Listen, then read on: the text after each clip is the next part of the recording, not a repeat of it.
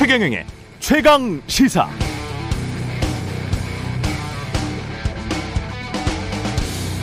네, 10년쯤 전에 독일에서 팔레스타인 기자를 만난 적이 있었는데요. 독일에서도 팔레스타인은 국가로 인정하지 않고 있으니까요. 이 팔레스타인 기자는 비자가 아니라 여행증을 갖고 다닌다군요.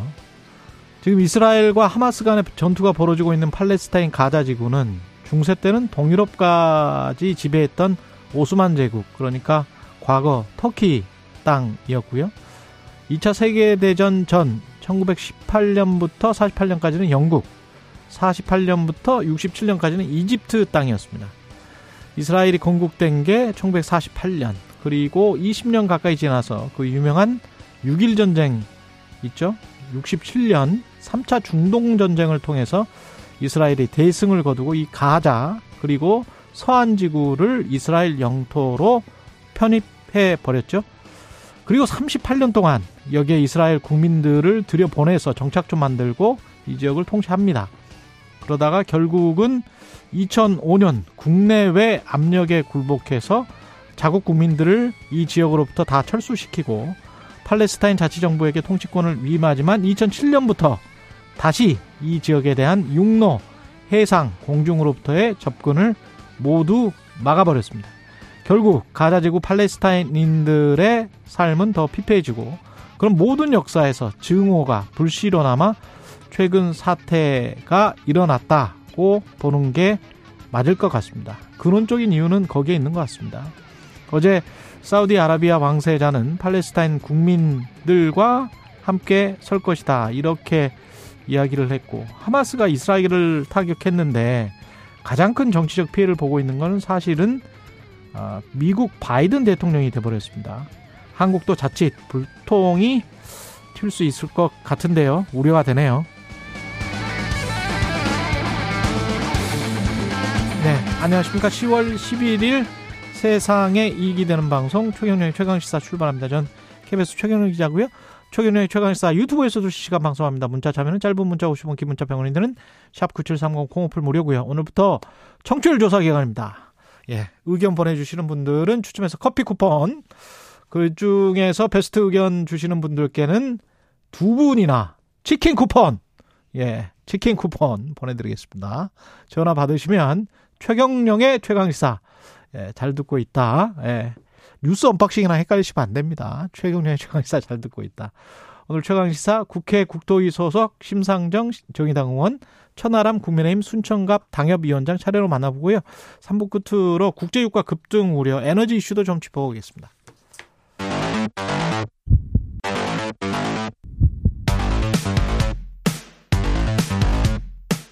오늘 아침 가장 뜨거운 뉴스 언박싱. 네, 뉴스 언박싱 시작하겠습니다. 민동기 기자, 김민하 평론가 나와 있습니다. 안녕하십니까? 안녕하십니까? 참 이게 항상 불안해요. 최경영의 최강시사로 답을 해야 되는데 뉴스 언박싱 들었다 뭐 이렇게 말할까 봐 그게 상당히 좀 불안하더라고요. 그러지 않으시겠죠. 최경영의 최강시사라고 하겠죠. 뉴스 언박싱이 인기가 너무 좋아. 예, 이거를 어떻게든 좀 억압을 시켜야 될 것 같은데, 여기에서. 코너 이름을 최경영의 최강시사로 바꾸죠, 그러면. 그러면 되지 않습니까? 뭐 그런 이유라고 하시면은. 아니, 최경영의, 예, 최강시사가 더 유명합니다. 예. 예. 네. 이스라엘과 하마스의 전쟁이 지금 격화되고 있습니다. 이스라엘이, 예, 막 공격하고 있습니다, 다시. 예, 네타냐후 이스라엘, 예, 총리가요, 가자지구 주변에 10만 명의 병력을 집결을 했습니다. 그러면서 하마스는 끔찍한 일을 겪게 될 것이다, 군사작전이 막 시작됐다, 이렇게 입장을 밝혔고요. 조바이든 미국 대통령에게 가자지구에 지상군을 투입하겠다는 뜻을 전했다, 이런 지금 언론 보도까지 나오고 있는 그런 상황인데요. 이스라엘이 지금 공습을 지금 하마스 쪽에 벌이고 있거든요. 하마스 고위직 2명이 숨진 것으로 일단 파악이 되고 있습니다. 예. 이건 뭐 로이터 통신 등이 보도를 했고 하마스 쪽에서도 인정을 한 그런 내용인데, 샤말라라는 하마스 경제부 장관하고요, 이 경제부 장관 같은 경우에는 테러 자금을 관리해온 인물로 알려져 있고, 마마르 같은 정치 당국자 같은 경우에는 뭐 이스라엘에 대한 테러를 포함해서 하마스의 주요 의사결정에 관여한 그런 인물로 알려져 있습니다. 그리고 이스라엘군이 이 소셜미디어를 통해서 가자지구에 대한 뭐 한 1,500곳 가까이 되는 곳을 폭격을 했다라고 밝혔고, 이스라엘에서 900명 이상이 희생된 이후에 강철검이라는 이름의 작전명으로 하마스에 대한 보복 공격에 나선 그런 상황인데요. 팔레스타인이라든가 하마스의 민간인 피해도 좀 속출을 하고 있습니다. 가자지구 사망자가 최소 770명에 이른다. 병원에서 환자들로 넘치고 있다, 이런 보도도 나오고 있는 그런 상황입니다. 예. 그러니까 이게 예를 들면은 이스라엘은 여기에 대해서 지상군 투입이라든가 이런 것들을 포기할 수 없다, 이렇게 계속 주장을 하고 있는 상황 아니겠습니까? 예. 근데 이게 예를 들면 전쟁이 전쟁을 선포한 거니까, 전쟁이 빨리 끝나려면 그렇게 해서라도 예를 들면 하마스 지도부를 붕괴시킨다거나 이렇게 돼야 될 텐데, 그러면 그렇게 해서라도 해법이 없다면 그렇게 돼야 될 텐데, 그것도 하기 어려운 조건이에요. 그러니까 어제도 쭉 말씀드렸지만 하마스는 지금 인질을 잡고 있기 때문에 또 하마스 대원들이 다 팔레스타인 주민들 사이에 섞여 있는 그런 구조이기 때문에 이게 지상전을 펼친다고 해서 민간인 피해를 최소화한 상태에서 작전을 펼칠 수가 없는 구조이고, 또 인질의 희생이나 이런 것들을 제로로 만들 수가 없는 상황이기 때문에, 그렇죠, 이스라엘이 섣불리 또 들어갈 수가 없는 형국이고, 그렇다고 해서 이스라엘이 그러면 지상군 투입이 아닌 다른 옵션을 지금 고려하기도 상당히 어려운 조건입니다. 그렇죠. 자기들 국민들이 다 지금 잡혀갔기 때문에. 그래서 이게 장기화되는 그런 상황까지도 전망을 해볼 필요가 있는데, 그럼 그 장기화되는 상황에서 국제 여론이 이렇게 좀 하마스에 비판적이고 이런 상황으로 단결된 그런 조건이라면은 또 뭔가 국제사회의 압력으로 이거를 또 돌파할 수 있는 상황이 될 텐데, 국제사회가 우왕좌왕하는 거거든요, 사실. 앞서 말씀하셨듯이 미국의 경우에는 바이든 대통령의 정치적 타격으로 지금 돌아오고 있고, 바이든 대통령이 이게 순전한 악행이다, 학살이다, 이런 표현을 쓰면서 하마스를 강력하게 비난을 했습니다. 네. 그렇습니다. 예. 그리고 지금 이스라엘의 네타냐후 총리가 지상군 투입이 불가피하다라고 얘기하는 거에 대해서 말릴 수도 없는 거예요, 바이든 대통령은. 예. 그런데 여기에 대해서 지금 유엔 안보리의 경우에는 지금 합의를 이뤄내지 못했거든요. 어떻게 할 것인지에 대해서 러시아나 이런 불량 국가들 있지 않습니까? 여기에 대해서 반대하기 때문에. 유엔은 사실은 전기나 수도, 가스를 다 차단하는 것을 원천적으로, 그렇죠, 처음부터 사실은 아주 오래전부터 반대해 왔고, 이건 인권에 관한 것이다, 그래서 유엔 인권 관련해서는 계속 반대 목소리를 내왔고요. 그래서 이스라엘도 행동이 그동안 지나쳤고, 앞으로 할 행동도 인권과 관련된 것이기 때문에 그건 안 된다, 이런 식으로 지금 유엔에서는 이야기를 하고 있습니다. 문제는, 예, 이 사안을 중재할 만한 어떤 국제기구라든가 나라가, 예, 없다는 게 가장 큰 문제인 것 같습니다. 유럽연합의 경우도 어제는 팔레스타인에 대한 지원이나 이런 것들을 중단하겠다, 이런 입장이었는데 그게 합의를 또 이뤄내지 못했어요. 왜냐하면, 그렇죠, 유럽의 경우는 또 미국하고는 달리 이스라엘과 팔레스타인에 대한 여론이 또 다릅니다. 이것은 예를 들면 팔레스타인에 대해서 미국의 경우에는, 미국의 주류의 경우에는 이스라엘에 상당히 여론이 기울어져 있는 거잖아요. 그렇죠. 네. 근데 유럽의 경우에는 이스라엘이 과도하다라는 게 분명히 있거든요. 그럼요. 그러니까 지금까지는 하마스의 이스라엘 주민에 대한 학살 이런 것들을 많이 얘기하지만, 사실 이스라엘이 팔레스타인의 주민들을 학살한 예를, 이런 것들을 지금까지 예를 얘기를 하면은 이 견줄 바가 못 된다, 이런 얘기를 유럽 사람들도 많이 하는 것이기 때문에. 그리고 애초에 역사적인 사례를 보면은 사실 그 지역은 팔레스타인 사람들이 살고 있는 지역인데, 예, 당연히 유대인들이 전 세계적으로 박해를 받고 디아스포라의 상황에 있었기 때문에 사실 거기다 국가를 세운다고 자기들 입장에서는 얘기를 하는 거지만, 그건 3,000년, 4,000년 전이고, 그렇죠, 2,000년 전부터는 팔레스타인 사람들이 거기에서 살고 있었죠. 그러니까 우리가 보통 기록의 역사로 보면 BC부터 시작하지 않습니까? 그럼 BC 이후의 시대에는 누가 살았느냐? 그러면 그 지역의 대부분은 팔레스타인 사람들이 살았던 게 사실이고요. 네. 예. 그렇죠. 그래서 이걸 어떻게 해결하느냐의 문제에서 두 국가 해법이라든지 역사적으로 해법들이 있었던 거지 않습니까? 그러니까 유럽 사람들은 팔레스타인 입장도 우리가 어느 정도는 지금까지 이스라엘이 과도하게 팔레스타인을 탄압한 바가 있기 때문에 그 역사를 알고 있으니까, 그렇죠, 예, 존중해야 된다는 입장이 있기 때문에 지금 이스라엘에 대해서도 이런 식으로 하는 거 적정하지 않다라는 게 있는 거예요. 그러다 보니까 유럽도 입장이 일관되지가 않고, 그래서 국제사회도 이걸 해결할 수 있는 리더십이 없다 보니까 이게 장기화되는 상황에서 누구도 이걸 터치하지 못하는 상황이 계속될 수가 있다. 이게 가장 큰 문제인 것이죠. 다만 어떤 그런 이게 중재할 나라가 없고, 중재할 어떤 국제기구가 사실상 좀 부재한 것 아니냐라는 속에서 또 중국이 나설 수도 있습니다. 네, 예, 중국의 태도하고요. 예.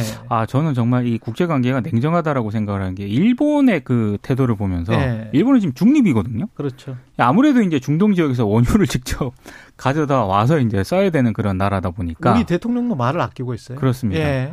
정말 그게 냉정하다는 생각이 좀 들더라고요. 그러니까 우크라이나하고 러시아하고는 또 많이 다른 어떤 그런 입장을 좀 가지고 있는 것 같아요. 지금 알제리랄지 유럽 쪽에 가스를 대고 있는 그 산유국들 있잖아요. 네. 그쪽에서는 이스라엘을 맹비난하고 있고 하마스 편에 서 있기 때문에 대부분의 석유, 가스가 나오는 중동 국가들은 대개는 다 회교 국가들, 무슬림이기 그렇죠. 때문에 유럽에서 신경을 안 쓸 수가 없고, 그리고 인질을 물론 끔찍한 일을 지금 저질렀어요, 하마스가. 그래서 뭐 학살이다 이것까지는 동의를 합니다, 바이든 대통령이. 근데 순전한 악행이다, 이게 온전히 순전히 하마스만의 순전한 악행인가, 그것과 관련해서는 이 팔레스타인의 지금 인구 구성비를 보니까 한 절반 정도가 18세 이하더라고요. 맞습니다. 청소년 아이들이야. 근데 거기에 우리로 치면 과거에 국가보안법 같은 게 있어가지고 이스라엘에서 이제 자기들 독립을 위해서 팔레스타인 청소년들이나 청년 뭐 아이들이 돌이라도 던지잖아요. 또는 나쁜 이스라엘에 관련돼서 나쁜 말을 하잖아요. 그럼 감옥으로 데려가 버리더라고요. 네. 그래서 잡아놔. 그래서 왜 이 인질을 데리고 갔냐, 이스라엘 인질이나 다국적 인질을 데리고 갔냐, 하마스가.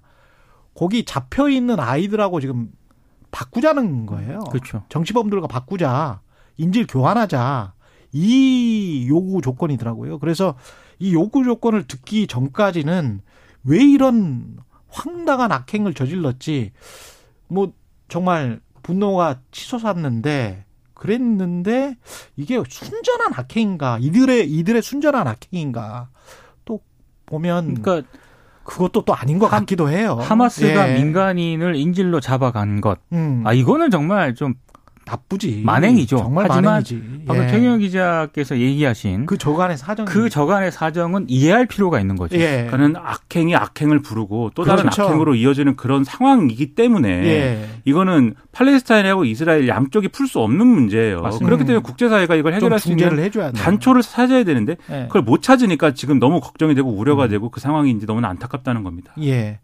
그리고 IMF가 내년 한국 성장률을 왜 우리만 계속 이러는 거예요. 2.2%로 또 내년 성장률도 하향시켰네. 네. 예. 이게 좀 걱정이 되는 게요, 지난 7월 전망치가 2.4%였거든요. 근데 이번에 0.2%포인트 하향 조정을 했습니다. 일단 이유가 몇 가지 있는데, 아무래도 중국 경기 침체 흐름이 가속화하고 있는 거, 이걸 좀 반영한 것으로 보이고요. 또 하나는 고물가 고금리 추세가 장기화되다 보니까 세계 경제 성장세가 전반적으로 둔화한 것, 아마 이런 것들을 좀 고려한 것으로 보입니다. 더 큰 걱정은 앞서 얘기한 것처럼 이스라엘하고 하마스 간의 군사 분쟁이 만약에 확전이 될 경우에 그럼 내년 경제 성장률이 더 낮아질 수도 있다라는 우려가 지금 나오고 있는 그런 상황이고요.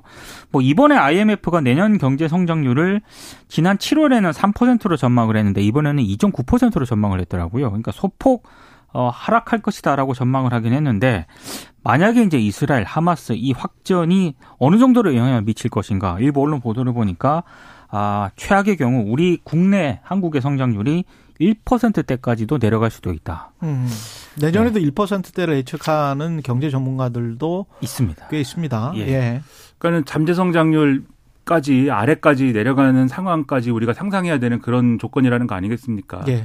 그 점이 이제 문제인 건데, 그러니까 우리가 예를 들면 최근에 나오는 얘기가 이제 고금리, 고환율, 그 다음에 지금 고유가 상황, 예, 예. 이 상황이 우리 트릴레마 상황이어서 우리가 무엇도 하지 못하는 상황이다라는 지적이 많이 나오는데, 지금 예를 들면은 방금 말씀하신 이스라엘 팔레스타인 문제가 이제 고유가에 영향을 미칠 수 있는 상황인 것이고, 그다음에 중국 경기 침체나 이런 것들을 반영해 가지고 IMF가 지금 우리 성장률 전망치를 낮췄다라는 얘기가 있는데, 그거 사실은 고환율 문제라는 게 사실 수출 문제인 거잖아요. 사실 그래요? 어떻게 보면. 근데 이제 중국 경기 침체라는 게 수출하고도 연관되어 있는 문제이기 때문에 우리가 원래도 갖고 있는 약점을 더 약하게 만들어주는 문제들이 지금 나타나 있는 것이고, 고물가는 그것도 이제 우리가 지금 손쓸 수 없는 그런 그렇죠. 조건에 있는 상황 아니겠습니까? 그러니까 우리가 원래 갖고 있는 약점을 더 악화시킬 수 있는 대변수가 있는 데다가 거기다 쓸 수 있는 카드도 우리는 지금 없다라는 점에서 이 IMF의 경고라는 게, 이 성장률 낮춘 이런 조치라는 게 우리가 상당히 뭐 이게 어떻게 보면 평시 같으면 뭐 그럴 수도 있다, 잘 이겨내자 이렇게 얘기할 수 있는 조건일지도 모르겠지만 지금 상황에서 예사롭게 넘길 수가 없는 거 아닐까라는 생각이 들어서 너무나 또 이것도 걱정이 된다는 겁니다. 이게 지금 인플레이션만 우리가 초점을 많이 맞추고 있는데 경기 침체가 스멀스멀 같이 다가오잖아요. 네. 그리고 유가가 너무 올라가면 사실은 인플레이션뿐만이 아니고 아웃풋 성장률 경기에 분명한 영향을 준다라는 뭐 경제학 너무 많이 있어요. 너무 많이 있습니다. 그만큼 그 인플레이션과 경기 침체를 동시에 걱정해야 되는 상황으로 흘렀는데 그렇게 되면 이게 뭐냐? 가장 최악인 스태그플레이션이에요. 가장 최악인 스태그플레이션. 근데 이게 구조적으로 몇 년 갈 수도 있을 것 같은, 그러니까 뭐 경기가 마이너스 성장을 하는 그런 스태그플레이션은 아니지만 굉장한 저성장에 상당한 고물가로 몇 년은 갈 수 있을 것 같은 그런 정치 경제적 환경이 조성돼 있는데 우리는 돌파구를 전혀 못 찾고 그렇죠. 있으면서 미국만 계속 쳐다보고 있다라는 거죠. 모든 정치 경제적인 그 의존을 그쪽으로만 하고 있다는 거죠. 그러면 한국 정부가 도대체 무엇을 어떻게 자율적으로 독립적으로 해서 이 난관을 돌파해 나갈 수 있을 것이냐, 그 비전을 제시를 해야 되는데 그런 게 정말 없어요. 예, 그런 게 좀 답답한 것 같습니다. 예, 물론 한계도 있지만 그 한계가 있음에도 불구하고 우리가 원래 가지고 있는 한계가 있음에도 불구하고 그리고 이 정권 자체가 이 정부 자체가 모든 구조적이거나 역사적인 문제는 다 문재인 정부 탓이다.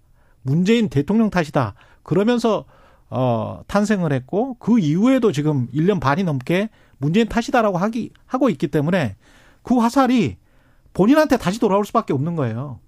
모든 과실의 화살이. 네. 실제로는 그렇지는 않지만. 실제로는 구조적이고 역사적인 문제들이 중첩된 게 경제의 문제지만 본인들이 말해온 게 늘 대통령이나 정부 탓이었잖아요. 그러면 이제 대중들은 그러면 윤석열 정부 탓이네 이렇게 생각하게 된다는 거죠. 그러니까 지금이라도 그런 남탓하는 것을 멈추고 진짜 경제정책을 테이블에 앉아서 그렇죠. 국민들과 진지하게 논의하고 이거는 할 수 있고 이거는 할 수 없다라는 걸 정직하게 좀 이야기를 그렇죠. 했으면 좋겠습니다. 이제는 진실한 거를 얘기를 해줘야 됩니다. 진짜 청사진, 진짜 원래 갖고 있던 생각, 진짜 갖고 있던 원래 전망과 비전을 갖고 얘기를 해야 되는 거예요. 이제는. 예. 그리고 2028 대입 개편안 발표를 했는데 수능 과목을 2028년이군요. 예. 수능 과목 축소하고 내신 5등급으로 하기로 했습니다. 그러니까 2028학년도는 지금 중학교 2학년이 대학 입시를 치르는 그 학년인데요. 일단 대학 수학능력 선택 교육 과목 구분이 사라지게 됩니다. 그러니까 구체적으로 말씀을 드리면 지금 수학 같은 경우에는요. 현재는 공통 과목하고 선택 과목 이 구조로 시험을 보게 돼 있거든요. 그런데 이제는 공통 과목으로만 동일하게 시험을 치른다는 그런 얘기고 뭐 사회와 과학 영역 같은 경우에도 총 17개 선택 과목을 중에서 2개를 골라서 이제 시험을 치도록 하는 게 지금 방식인데 예. 이제는 뭐 통합 사회, 통합 과학 이렇게 모든 수험생이 통합적으로 시험을 이제 치른다는 그런 얘기입니다. 다만 내신 같은 경우에는 현재 9등급 상대평가 방식에서 5등급 상대평가 방식으로 전환을 하게 되는데요. 뭐 이 자체로 뭐 교육부가 나름 고민을 해서 만든 시안이긴 하겠습니다만 여전히 지금 뭐 교육계 일각이라든가 정의당 이런 데서 나오는 논평을 보면은 줄 세우기 방식의 대입 경쟁은 그 틀은 바뀐 게 없다라고 지금 비판을 하고 있습니다. 그러니까 이게 예를 들면은 지금 이제 수능을 보면서 선택 과목이라는 게 있기 때문에 어떤 문제가 발생하느냐 이게 교육부의 이제 생각이라는 건 이런 겁니다. 예를 들면 과학탐구 영역 중에 예를 들면 지구과학 1이 있고 물리학 2가 있고 뭐 이런 게 있는데 지구과학 1의 경우에는 응시자의 33.7%가 이 선택을 했어요. 그런데 물리학 2의 경우에는 0.6%밖에 선택을 안 했다. 이게 왜냐하면 뭘 선택하느냐에 따라서 자기 점수가 이제 이 예를 들면 등급이나 이런 게 바뀔 수가 있고 이 난이도가 있으니까 각각의 점수 잘 나오는 쪽으로 가는 거죠. 그렇죠. 이제 그런 쏠림 현상들이 있어서 이게 이제 부당하다 이런 게 있어서 그러면 공통 과목으로 다 이제 바꿔가지고 같은 과목으로 시험을 쳐라 이렇게 바꿨다는 건. 근데 이게 여러 가지 이제 뭐 좋은 점도 있고 나쁜 점도 있겠죠. 근데 오늘 언론에 다양한 이제 평가가 있습니다만 공통적으로 지적이 되는 거는 지금 이제 이 선택 학점제를 이제 하지 않습니까? 고교 학점제를 하는데 그렇게 되는 거는 이제 고교 학점제라는 거는 이 학습 과정에서는 이제 선택의 비중을 늘리는 거지 않습니까? 그렇죠. 그러니까는 일반적인 학과 과정에서는 선택의 비중을 늘리는데 시험의 과정에서는 그 선택의 어떤 이 폭은 좁히는 건데 없애는 건데 그러면 이게 학습의 과정에서는 선택의 비중을 늘리고 시험의 과정에서 없앤다라고 하면 안 맞는 거 아니냐. 예. 그러면 고교 학점제가 제대로 실효적으로 진행이 될 수 있겠느냐. 그러니까 이게 입시의 편의, 입시의 어떤 효과 이것에만 중심을 둬서 판단하다 보니까 전체적인 교육의 구조에 대해서는 지금 보지 못하는 거 아니냐 이런 지적이 있거든요. 그러니까 우리가 언제까지 이렇게 사실은 입시 제도의 어떤 뭐 형평성 그다음에 어떻게 공정하게 입시를 할 것이냐, 이것만 가지고 땜질식 처방할 것이냐, 전체적인 어떤 교육을 어떻게 효과적으로 할 것이냐에 대해서는 언제 좀 우리가 총체적으로 볼 거냐, 이 지적이 있는 거예요. 예. 그래서 그런 점에서 좀 고민을 더 해봤으면 좋겠다라는 생각이 듭니다. 박상훈님이 최강시사는 라디오 방송계 행운 편지 같아요. 청취하면 5명 이상에 추천해야 하니까요. 청취율 대박 나세요. 이렇게 말씀하셨고요. KT23님 뉴스 언박싱 진가는 진즉 알아봤쥬. 이렇게. 1292님 밤새 편의점 근무하고 지금 최강시사 들으면서 퇴근하고 있습니다. 진짜 고생하셨네요. 밤새 편의점 근무하셨고 정말 고생하셨습니다. 최경영의 최강시사 항상 응원하며 청취율 1위 가자. 예, 고맙습니다. 뉴스 언박싱 민동기 기자, 김민하 평론가였습니다. 고맙습니다. 고맙습니다. KBS 1라디오 최경영의 최강시사 듣고 계신 지금 시각 7시 41분으로 향하고 있습니다.